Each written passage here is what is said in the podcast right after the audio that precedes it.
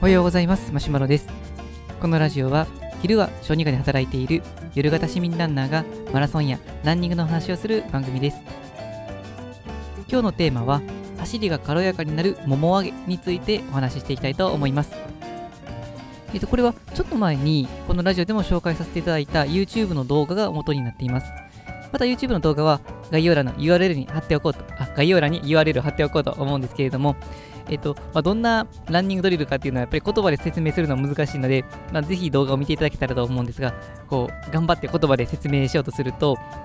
まあ、もも上げはもも上げなので、この、まあ、足踏みするような感じで、もも上げるんですけれども、その時の、上げる時のポイントとして、えつま先は下に垂れるような感じではなく、上に上がるような、そんな感じでもも上げをします。で、えー、足の運び方として、まあ、ちょうどかかとが、まあ、前に前に進むというよりかは、反対の足の足の軸に沿って上げていくような、まあ、まさにそこでもも上げしているような、そんな感じですね。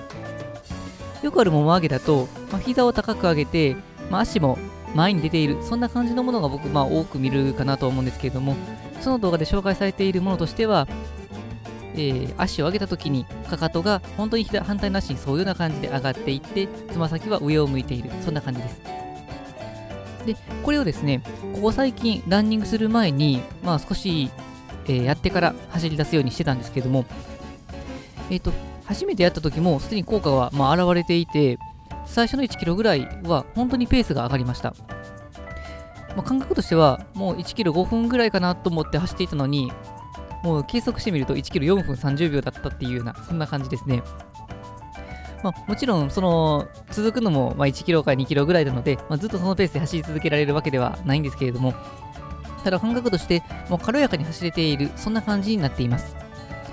で、まあ、続けていくことによって、まあ、だんだん体に馴染んできたのか、まあ、昨日は8キロぐらい走ったんですけれども、もちろんペースはまガンガンするような感じじゃなく、よりジョギングだったんですが、その後半になってても、前と比べてしっかりとももが上がっている、そんな感覚になっています。で、まあ、そうだと何がいいかというと、走りが本当に軽やかになってくるんですね。おそらくももがしっかりと上がるということは、それだけの足でこうぐっと地面をあの押すことができるようになっていると思うんですけれども、まあ、変に力を入れて押し出しているというよりかは、もうトントントンと軽やかにもう足の勢いでやっている感じで、あまりこの足の力を使っているっていう、そんな感覚にはなりません。まあ、なので、普段走ってる感覚よりかは、まあ、同じあの同じように走ってるようなつもりであったとしても、本当に軽やかに走れているので、走り終わった後の疲労感っていうのも、まあ、少し軽くなっているような、そんな感じがします。で、また、結構余裕を持って走ることができるようになっているので、まあ、あの、ペースはもうちょっとしたら上げてみようかなとは思うんですけれども、まだまだこうペースを上げれる余裕がありそうな、そんな感じがしています。まあ、というわけでこのランニングドリルって、まあ、一見こう地味なものが多いんですけれども、まあ、それぞれにこう狙ってる効果があって、まあ、やっぱりやればやるほど効果が出てくるのかなっていうふうに思いました。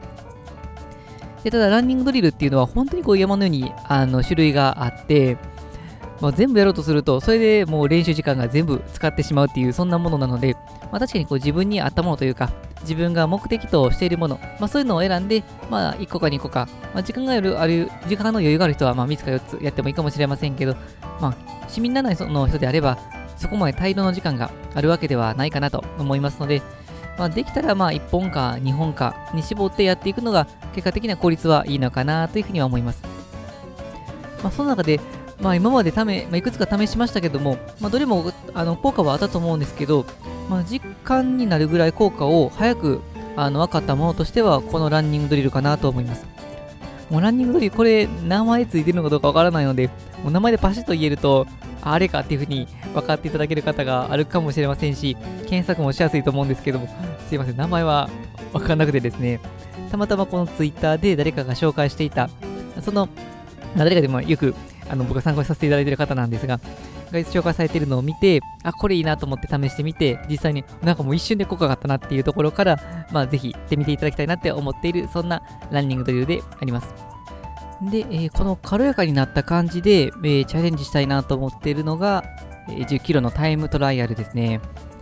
まあ、本当の予定であれば、1月の下旬ぐらいに 10, あの10キロのタイムトライアルをするつもりだったんですけども、まあ、本当の理想としては、1月のまあ前半から真ん中ぐらいにかけて、1キロのインターバル走トレーニング、これをできるだけ積み重ねていって、で、最後の方で10キロのタイムトライアル、これは野望だったんですけども、もうバッチリ風邪をひいたのと、バッチリ足を痛めてしまったので、完全に1ヶ月ずれてしまっているのと、まあ、1ヶ月、まあ、1ヶ月の中でも、まあ、大きくは2週間ぐらいのお休み期間があったので、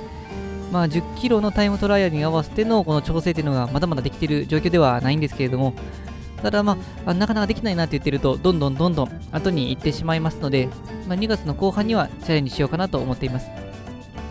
で、まあ、10キロのタイムトライアルのいいところとしては、まあ、走り切るとそれなりのダメージはあるものの、やっぱりフルマラソンと比べると、まあ、回復までは早いので、あのもしやったやってうまいこと目標達成できなかったとしても、まあ、次に向かってまた練習を始めるということが十分可能になりますので、まあ、一度、えー、2月にタイムトライアルをしてみて自分の実力どこまでちょっと落ち込んでしまってるのかっていうのを確認した上で、え、次の練習のヒントを得ていきたいと思います。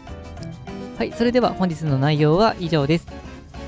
このラジオではこのようなランニングに関する情報を日々配信しています。また僕自身はブログやツイッターをしていますので、もしよければ見ていただけると嬉しいです。それでは本日も最後まで聴いていただきありがとうございました。もも上げしっかり頑張っていって、今回もランニングを楽しんでいきたいと思います。それでは、さよなら。